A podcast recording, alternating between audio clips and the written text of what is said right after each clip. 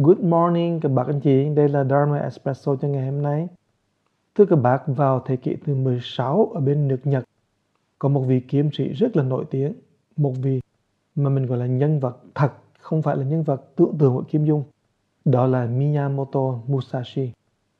Ông này là một người đặc biệt vô cùng nổi tiếng bởi vì võ nghề của ông, tức là kiếm pháp của ông đó tuyệt vời vô cùng Tuyệt vời đến cái độ là ông đã thách đấu với tất cả là 60 nhân vật nhưng mà ông chưa hề thua một người nào cả.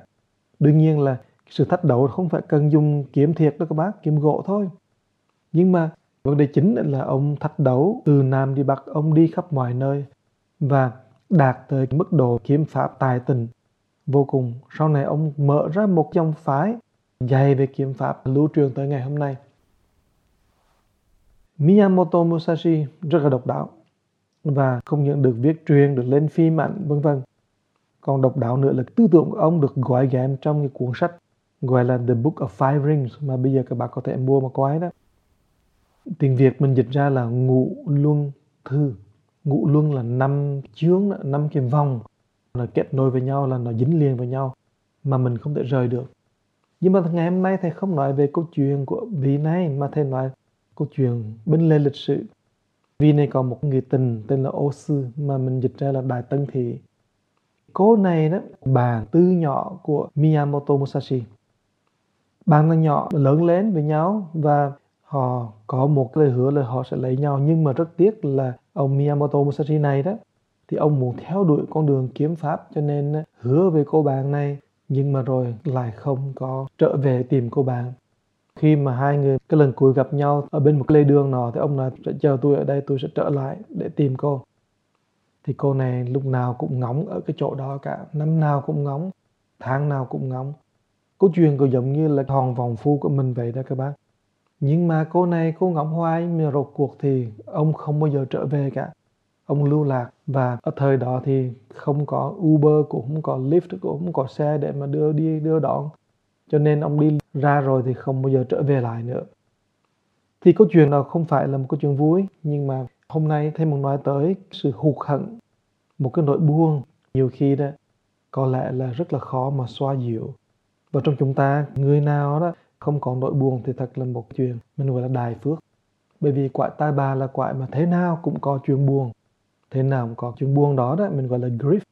Là một chuyện mà nó rấy rứt trong lòng nó làm cho mình hụt hận nó làm cho mình sống nhưng mà trong lòng mình lúc nào cũng cảm thấy nặng triệu nặng nề vô cùng. Và nhiều khi mình nói với người này, nói chuyện người khác, nhưng mà cái nỗi nặng triệu đó như khi không có hết. Phải trải qua nhiều năm, nhiều tháng rồi, thì từ từ nó phai mờ đi, nhưng mà lúc nào nó cũng còn ở đó cả. Bởi vì cho nên nỗi buồn đó đấy, nó trở thành một cái vết thương lòng. Nó là một vết đau vô cùng mà rất khó mà có thể mà trừ được các bạn có thể chuyện của cô này, ô sư này đó, mà cô chơi hoài. Nhưng mình không nghe nói tới cái nỗi buồn của một người mà không bao giờ được mạng nguyện, mạng chí. Và cái nỗi buồn là bởi vì người tình không bao giờ trở lại. Nếu các bác nghe chuyện mà còn thê thảm hơn là chuyện của Hồng Vòng Phú người vợ mà chờ người chồng đến nỗi mà từ mình hóa thành đá. Tức là nói rằng cái sự đau buồn đó nó khắc sâu trong thâm khảm đến cái độ là nó đã chai đã đi. Các bạn thấy đó là cái sự đau khổ của cuộc đời mà nhiều khi đó chúng ta phải mở lòng ra để mà cảm thông với những người mà có những cái nỗi đau khổ đó. Lúc gần đây thì có đọc một câu chuyện của một bà mẹ bên Afghanistan đó, một người Muslim nhưng mà không những là chồng bà bị chết trong chiến tranh con gái của bà cũng chết trong chiến tranh cha mẹ của bà đó thì lưu lạc không biết ở đâu mà tìm. Bà này chỉ còn có 42 tuổi thôi các bạn. Nhưng mà sau chiến tranh nó quá sức nặng rồi đó, bà bây giờ bà trơ đã đi và bà sẵn sàng để mà đeo mìn vào người để mà nổ tung ra. Vì bà tin rằng là bà không còn một cái lý do gì để sống cả. Cho nên các bạn biết rằng là nỗi buồn, nỗi đau khổ, grief, nó có thể tới cái đồ là như vậy đấy là mình không còn cái lý tưởng mà sống nữa. Bởi vậy cho nên ừ, làm bồ tát là làm con người thế nào để mà đem tới cái sự cảm thông và xoa dịu. Đó là cả một cái nghệ thuật cảm thông bạn. Không phải là mình ngồi mình lắng nghe những cái lời thị phi đâu. Cũng không phải là mình tới để mình nói những cái chuyện gì đâu. Nhưng mà làm sao đó? Năng lượng trong người mình, tâm thức của người mình, nó rộng đủ để mà nó làm cho nỗi đau khổ của người kia đó, nó hoàn toàn biến mất thầy sẽ bỏ nhiều thời giờ hơn để mà nói về chuyện này và nếu các bác theo chương trình Bồ Tát Đạo thì sẽ thấy là mình sẽ nói về vấn đề của cái grief, tức là sự đau buồn, đau khổ, cái sự hụt hẫng của cái nỗi buồn này hơn nữa. Nhưng mà trong phương pháp tu hành của lục tỷ quán âm đó, thì mình có tay xoa dịu này đó, nó có gọi là cái nước cam lồ. Tay mà cho ra nước cam lồ, thì đây là một cái phương pháp rất là thân diệu để mà làm cho cái nỗi đau khổ trong người của mình là bớt đi. Và cái nỗi đau khổ của người khác cũng bớt đi nữa, thưa các bạn cái cách mà mình tu là như thế nào? Là mình phải quán chủng tự xa. Chủng tự xa là chủng tự giảng chủ đại vụ đem tới. Nước mưa nước cam lồ để mà làm cho bao nhiêu nặng triệu trong người nó tan biến đi. Thì mình phải quán cái chủng tự đó trên đầu của mình đó và mình phải đọc cái câu chú gọi là câu chú cam lồ sulu sulu om sulu sulu bola sulu bola sulu sulu ye sopoho đó. Thì khi mà sự mà tập luyện như vậy đó các bạn biết không? Thì sự hụt hận đau khổ đau buồn cái việc thương lòng của mình đó, nó sẽ giảm thiểu một cách mau chóng vô cùng.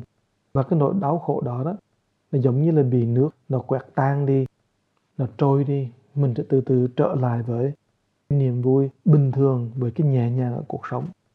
Đó là một phương pháp và mầu nhiệm vô cùng mà các bạn biết đấy khi mà cái bạn ngã, khi mà cái tôi mà nó đau, thì nó đóng kín lại, không thể nào mở ra được. Chỉ có cái thân lực của chư Phật, chư Bồ Tát thì hòa may tâm mình mới mở ra và cái bạn ngã cái tôi đó bây giờ đó mới sống lại và mở ra để mà đón nhận ánh sáng của từ bi. Chứ còn không cái tôi đó nó sẽ đóng kín hoài và nó không mở ra. Bởi vậy cho nên các bạn biết đó là từ chỗ mà mình hụt hận grief mà đi tới chỗ depression đó, là một bước thôi không còn nhiều các bạn. Và đi tới chỗ là mình không còn cái lý tưởng sống nữa và không muốn sống nữa thì cũng rất là mau bởi thế cho nên nói gì thì nói, chúng ta cũng cần phải có một thời gian mà từ mình phải lắng lòng xuống. Phải từ mình phải, mình gọi là tu tập các bạn. Không tu tập thì nhiều khi bình của bạn ngã, khó mà trừ được. Thầy sẽ ngừng ở đấy và mong rằng các bạn sẽ có thời gian để mà học thêm. Và nếu các bạn nào mà thường có những câu hỏi thì các bạn nên gửi tới thầy hàng trường ở gmail.com hay là bạn ở trên Viber cũng được thầy sẽ đọc, chưa chắc là thầy sẽ trả lời được tùy theo cái thời gian cho phép. Nhưng mà trong những tháng đấy thì thầy thường thường hay nhận những Viber, feedback của các bạn thì mong rằng các bác cứ tiếp tục gửi những feedback về đời sống của bác hay là những cảm nghiệm khi bác nghe những bài cà phê pháp. Chúc các bác một ngày yên lành và tịnh